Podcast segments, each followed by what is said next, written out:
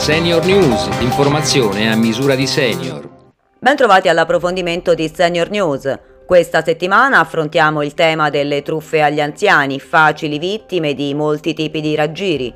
Oggi parliamo di come spesso gli anziani si trovino ad essere vittime di delinquenti che cercano di derubarli in strada dopo che hanno prelevato contanti allo sportello bancomat o sono usciti dalla posta dopo aver ritirato la pensione. Ne parliamo con il maggiore dei carabinieri Claudio Di Stefano.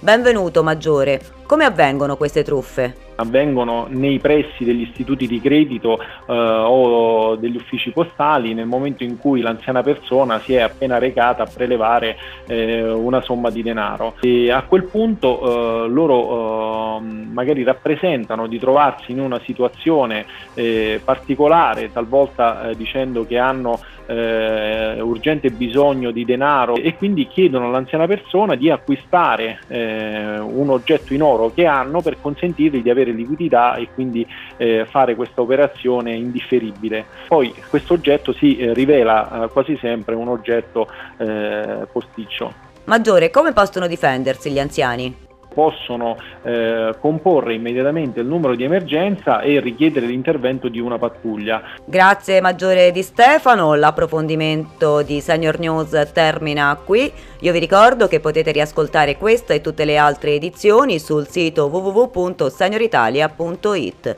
Appuntamento alla prossima settimana.